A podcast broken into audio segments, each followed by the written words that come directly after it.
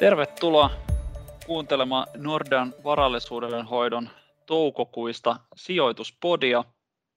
Meillä on täällä tänään äänessä Hertta Alava, Ville Korhonen ja allekirjoittanut eli Antti Saari Nordean sijoitustrategeista. Ja lähdetään oikeastaan ihan katsomalla peruutuspeiliin, vaikka sinne katsomalla ei koskaan eteenpäin pääsekään, niin se on kuitenkin aika usein ihan hyvä sijoittajan näkökulmasta pikkusen kurkata, että mihin ollaan tultu ja aika kovaa markkinakehitystä on, on tässä kyllä nähty, että tämä, tämä vuosi osakemarkkinoilla nyt tässä nauhoituspäivänä toukokuun alussa niin vähän toista kymmentä prosenttia plussalla, mikä alkaa kohta olla jo suurin piirtein kaksi kertaa semmoinen normaali vuoden tuotto-odotus pitkällä aikavälillä. Ja joukkolainamarkkinoillakin sitten pikkusen, tota, tai sillä puolella sitten pikkusen enemmän hajontaa. Olisiko Ville, sulla jotain havaintoja noista joukkolainatuotoista? Joukkolainatuotoissa on ollut se haaste, että alkuvuoden aikana korot on noussut, kun talouskasvu on elpynyt ja sen myötä inflaatio-odotukset olleet nousussa. Eli aika, aika moni joukkolaina on nyt sitten alkuvuonna kärsinyt niin kuin arvonsa puolesta, eli kun on korkeampia korkoja tarjolla, niin näiden olemassa olevien joukkolainojen hinnat silloin vähän tuppaa laskea ja eniten siellä on laskua nähty sitten pitkissä lainoissa, eli euroalueen valtiolainat ja yhdysvaltalaiset investment grade yrityslainat ja kehittyvät korkomarkkinat. Siellä on ollut jonkun verran haasteita, mutta huhtikuu, silloin tämä korkojen nousu jo hieman tasaantui, niin huhtikuussa sitten saatiin taas ihan mukavia tuottoja tuolta joukkolainoistakin. Mites tuo osakemarkkinapuoli, Hertta? Siellä on vissi ollut myöskin jonkunnäköistä hajontaa kuitenkin sitten alueiden ja toimialojen välillä. Joo, että kyllä tässä sanotaan, että jos silloin kun nousu lähti, niin sel- silloinhan jenkit lähti selkeästi teknoyhtiöiden kohdalla vetämään sitä, mutta nyt viime aikoina on sitten nähty, että on saatu vähän laajemmin myös Eurooppa etenkin mukaan ja vähän syklisempiä osakkeita ja Euroopassa nyt ehkä se momentum alkaa siinä mielessä taloudessa paraneen, että uskotaan, että kyllä ne rajoitustoimet päästään poistamaan tässä kesän aikana ja sillä tavalla saataisiin hyvä kasvua ja varmasti se sitten näkyisi tämmöisenä yleisenä luottamuksen kohoamisena ja siinä mielessä ollut ihan hyvä. Et se, mikä on ehkä ollut viime aikoina ihan tässä viimeisen kuukauden aikana vähän pettymys, niin kehittyvät markkinat, niin ne on vähän jäänyt tästä junasta nyt sitten, että siellä oli alkuvuonnahan ne oli suurimpia nousijoita, mutta sen jälkeen Kiinan markkina on etenkin ollut aika, aika vaisu.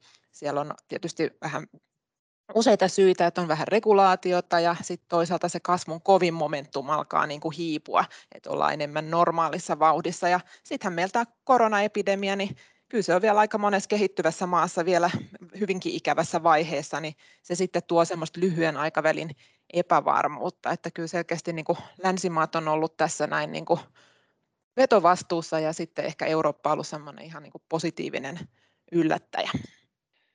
Joo, ja kyllähän tässä oikeastaan syitäkin tietenkin tälle hyvälle markkinakehitykselle on, ja tässä nyt on sanottava, että vaikka mekin nyt ollaan kohtalaisen myönteisesti suhtauduttu yritysten tuloskuntoon tässä viime neljännesten aikana, niin kyllä mekin nyt ollaan aika, ää, aika kovasti yllätytty tässä, varsinkin nyt tässä oikeastaan Q1, kun yhdysvaltalaiset yhtiöt jatkoivat vaan sitä hurjaa menoa ja siellä monet näistä isoista teknologiayhtiöistäkin raportoi tulosten tuplaantumisista ja ennusteet ylitettiin 50 prosentilla. Se kokonaisuus on kyllä ollut ihan hirvittävän vahva.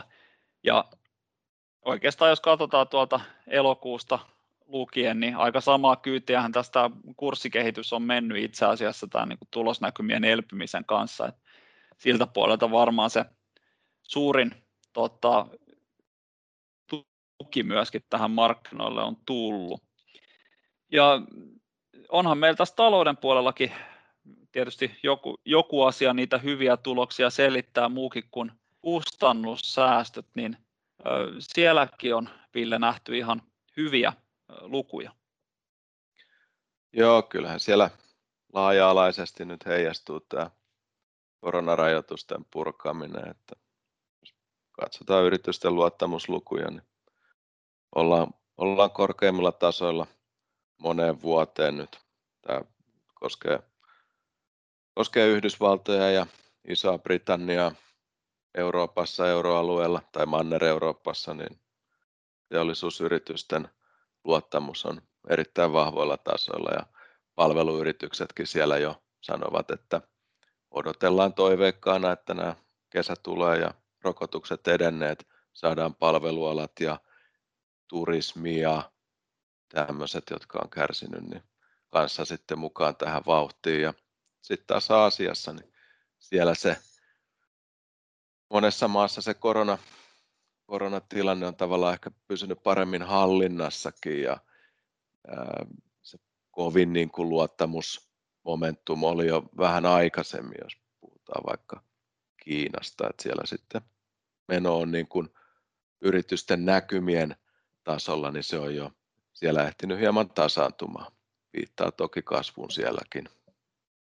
Joo, kyllä tämä jossain määrin, siis voisi Mä en, mä en oikein tiedä aina, että millä, millä sanoilla tätä uskaltaa kuvailla, mutta onhan tämä ollut ihan poikkeuksellista, tämä, että jos toi koronan aiheuttama taantuma oli poikkeuksellisen syvä, niin kyllä se sitä seurannut elpyminen niin talouslukujen kuin yritysten tulostenkin puolella sitten niin on ollut ihan täysin poikkeuksellista. Että jos mietitään takaisin sinne jonnekin viime kesään, niin silloin alettiin nähdä sekä talouden että tulosten osalta sellaisia ennusteylityksiä, mitä ei ole koskaan aikaisemmin nähty, ja se kyyti on jatkunut sieltä ihan tähän päivään asti enemmän tai vähemmän keskeytyksettä. Onhan tämä meno, meno ollut sinänsä ihan, ihan hurjaa, sitä ehkä itse taipuvainen jotenkin kuvailemaan kohtalaisen maltillisesti, mutta onhan nämä, tota, onhan se mitä me on tässä nähty, niin ihan, ihan täysin poikkeuksellista, ei siitä mihinkään pääse. Mitäs Herta Biden on vissiin pistänyt tuulemaan tuolla rapakon takana? Sata päivää alkaa olla plakkarissa, niin mitä siitä on jäänyt käteen? No kyllähän tämä aika vauhdikkaat sata päivää on ollut, että sanotaan, että silloin kun oli vaalikampanja meneillään, niin Trumphan nimitteli koko ajan Bidenia Sleepy Jokes, eli hän antoi ymmärtää, että ei mitään kauheasti tule tapahtumaan Bidenin aikana, jos Biden voittaa, mutta aivan väärässä on ollut. Eli sanotaan, että jos nyt mietitään ensinnäkin näitä suunnitelmia, mitä hänellä on tässä ollut, niin tässähän on jo kuuden biljoonan edestä tullut erilaista investointi- ja elvytyspakettia, eli siitähän jo semmoinen kolmasosa on jo toteutettu, eli oli nämä elvytyssekit, jotka sitten paranti erityisesti näiden köyhempien kotitalouksien tilannetta ja antoi rahaa tähän rokotusohjelman vientiin. Eli rokotusohjelmahan mennyt aivan niin kuin paljon, paljon paremmin kuin odotettiin, että suunnilleen kaksinkertainen määrä ihmisiä on rokotettu ja sehän on tietysti sitten auttanut näihin talouden näkymiin. Ja nyt on sitten vielä tässä putkessa neljän biljoonan edestä investointeja, puolet on suunnilleen infrastruktuuriinvestointeja ja sitten on tämmöisiä sosiaalietuksia enemmän tämä toinen pari biljoonaa, siis dollareita nämä, niin onhan ne aika mullistavia, että eihän meillä historiassa, vaikka välillä on ollut isojakin elvytysohjelmia, niin ei nyt ehkä ihan näin, näin suuria on nähty. Voi olla, että niitä kongressissa pikkasen leikataan, mutta kyllä siellä niin kuin selkeästi on, on, on lisää vauhtia taloudelle tulossa. Ja osittain näitä rahoitetaan sitten veronkorotuksiin, mikä on sitten tietysti pieni semmoinen niin kuin osakemarkkinoiden näkökulmasta pieni peikko, mutta mitä jo aikaisemminkin puhuttu, niin ei nyt uskota, että ihan näitä suurimpia korotuksia tässä lähdetään ainakaan nopealla aikataululla tekemään. Eli kyllä tämä niin kuin Bidenin alku on ollut erittäin vauhdittava taloudelle, sanotaanko nyt näin. Et sit ulkopolitiikan puolella niin sitten nämä tietyt ristiriidat näiden autoritääristen maiden kanssa jatkuu ja varmaan vielä niin kuin kiristyy, että siinä on semmoista niin kuin linjan muutostakin jopa. Ja sitten nämä ilmastotoimet, niin kyllä varmasti tämä Bidenin lupaukset puolittaa nämä Yhdysvaltain päästöt, niin se tulee pitää investoinnit tosi kovana tällä ilmasto, ilmastosektorilla ja vihreän energian käyttö ja kaikki muut tämmöiset investoinnit, niin ne tulee vauhdittumaan tässä seuraavien kymmenen vuoden aikana huimasti. Että mielenkiintoiset sata päivää ollut, että katsotaan, onko seuraavat sata päivää sitten yhtä vauhdikkaat. Joo, nyt alkaa jossain mielessä sitten näiden investointipakettien ja muiden niin kuin läpivienti, että niitähän ei ole vielä kongressista saatu, saatu maaliin, vaan nämä Bidenin esityksiä, tosiaan niin kuin Hertta tuossa aikaisemmin sanoit, niin ehkä todennäköistä on, että ei ihan sen kokoisina mene, mene läpi, mutta tosiaan sijoittajan näkökulmasta ehkä tässä on just oleellista, ettei niinkään keskity siihen, että kauhistelemaan, että voi ei verotus kiristyy, vaan miettii just sitä kokonaisuutta ja kyllä se varmasti on, jos ne investoinnit nyt edes vähän onnistuu ja jos ö, tota, Trumpinkin puheet, joka siis haukkui amerikkalaisen infrastruktuurin tota, ihan pataluhaksi silloin joskus omalla kaudellaan, hän yritti myöskin näitä vastaavanlaisia investointeja saada aikaan, mutta ei sitten ikinä siihen päässyt, niin ky- kyllä hyvin suurella todennäköisyydellä nämä on sen verran kuitenkin sitten pitkän aikavälin kasvuakin tukevia, että ne riittävät sitten markkinoille kuitenkin myönteiseksi sysäykseksi ja sitten se veronkorotus on vaan ikävä asia, joka, joka joudutaan sitten tässä hyväksymään. Mitäs Ville tähän hurjaan elpymiseen ja investointipaketteihin ja velkaantumiseen niin suhtautuu keskuspankit ja seuraako tästä hirvittävä hyperinflaation ajanjakso? No, kysyt aika haastavan kysymyksen, että seuraako tästä hyper, hyperinflaation jakso. Tuota, nyt tilanne on se, että tässä on menossa toipuminen sieltä koronataantumasta, joka jossain mielessä oli niin kuin keinotekoinen taantuma ja monet niin kuin liiketoiminnat pysähtyi kuin seinään. Keskuspankit reagoivat erittäin voimakkailla elvytystoimilla ja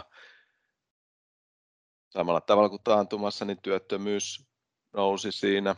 Yritykset ajautu usean yrityksen osalta tulostaantumaan. Ja nyt kun on lähdetty elpymään, niin elpyminenkin on ollut voimakasta. Mutta kyllä keskuspankkien asemointi tässä on edelleen se, että ei heillä ole kiirettä kiristää sitä rahapolitiikkaa, vaikka inflaatio-odotukset on lähtenyt nousuun.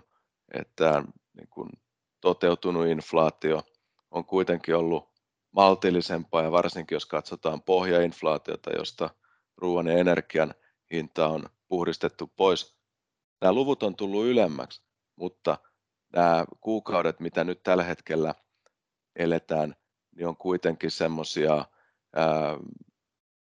kun verrataan hintojen kehitystä vuoden takaisin, niin ollaan kuitenkin näissä koronataantuman niin kuin kuukausissa – siellä vertailuajanjaksolla. Eli tähän inflaatiolukuihinkin saadaan varmasti parempi tuntuma, kun aikaa mennään vielä hieman tästä eteenpäin. Ja Yhdysvaltain keskuspankki varmaan on semmoinen suunnannäyttäjä ja he on nyt kevään aikana vakuutelleet sitä, että, että heillä ei ole niin kuin tästä sanotaan inflaation toipumisesta suurta huolta tässä kohtaa, että on hyvin tärkeää, että työmarkkina elpyy myös kunnolla ja nähdään, että se talous kasvaa jälleen laaja-alaisesti ja sitten jos siellä on edelleenkin sitä niin kuin inflaatiopainetta, niin sitten voi olla paikka, paikka alkaa kiristää rahapolitiikkaakin, mutta maltillista, maltillista se edelleen on se keskuspankkien suhtautuminen tähän tilanteeseen. Niin se tuntuu olevan ja jossain mielessä, jos osakesijoittajan näkökulmasta tätä asiaa miettii, niin ainakin historiassa niin se on kyllä tyypillisesti ollut enemmän niin, että siinä vaiheessa, kun keskuspankki alkaa olla sitten lähellä niiden koronostojen loppupäätä, niin se, se on se piste, kun osakesijoittaja pitää alkaa enemmänkin huolestua, eikä, eikä siinä vaiheessa, kun keskuspankki ei ole edes juurikaan aloittanut puhumaan niiden koronostojen aloittamisesta. Eli kyllä tässä vielä siitä näkökulmasta että jos ei tässä nyt ihan kummallisia juttuja ala tapahtumaan ja inflaatio tosiaan lähde ihan täysin käsistä tässä seuraavien vuosineljännesten aikana, niin pitäisi olla vielä ihan hyvin, hyvin aikaa. Ja ehkä hyvä muistaa myöskin se, että siinäkin, niin kun katsotaan finanssikriisin jälkeistä aikaa, niin silloin nähtiin ihan samalla tavalla tällainen tota, inflaation kiihtyminen lyhytaikaisesti, kun juurikin raaka-aineiden hinnat ja muut tällaiset nousivat siinä hetkellisesti, mutta silloinkaan ei sitten ainakaan Yhdysvalloissa keskuspankilla ollut kiirettä koronnostoihin. Euroopassa tilanne oli toki vähän toinen ja siitä sitten osittain täällä, ää, täällä jouduttiin tota, kärsimäänkin.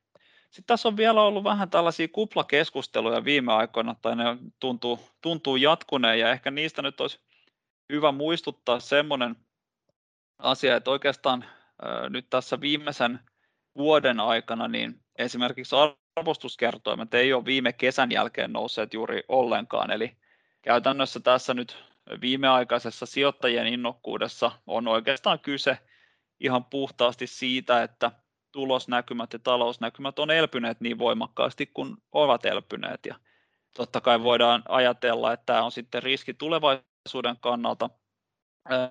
Ehkä oma näkemys on enemmänkin se, että se on siinä mielessä haaste, että se tarkoittaa totta kai sitä, että kaikki se näkymien elpyminen on sinne hintoihin jo leivottu, mutta samaan aikaan niin kyllä se tota, kurssien pidempi laskusysäys niin vaatisi käytännössä sen, että ne näkymät alkaisi myöskin sieltä heikentymään, eikä, eikä sellaista tilannetta, että ne näkymät koko ajan parantuu. Että kyllä tässä vielä aika myönteisissä tunnelmissa kuitenkin tähän toukokuuhunkin lähdetään, vaikka tosiaan nousu takanapäin on jo melko kovaa ollut. Oikeastaan näihin sanoihin voitaisiin lopettaa tämä meidän toukokuinen sijoituspodi. Kiitos Hertta ja Ville osallistumisesta ja kiitos tietenkin kaikille kuulijoille ja jos ei mitään kummallisempaa tapahdu, niin kesäkuun alussa sitten palataan näihin kuviin ja näihin tunnelmiin. Kiitos ja oikein mukavaa toukokuuta. Kiitos. Kiitos. Hei hei.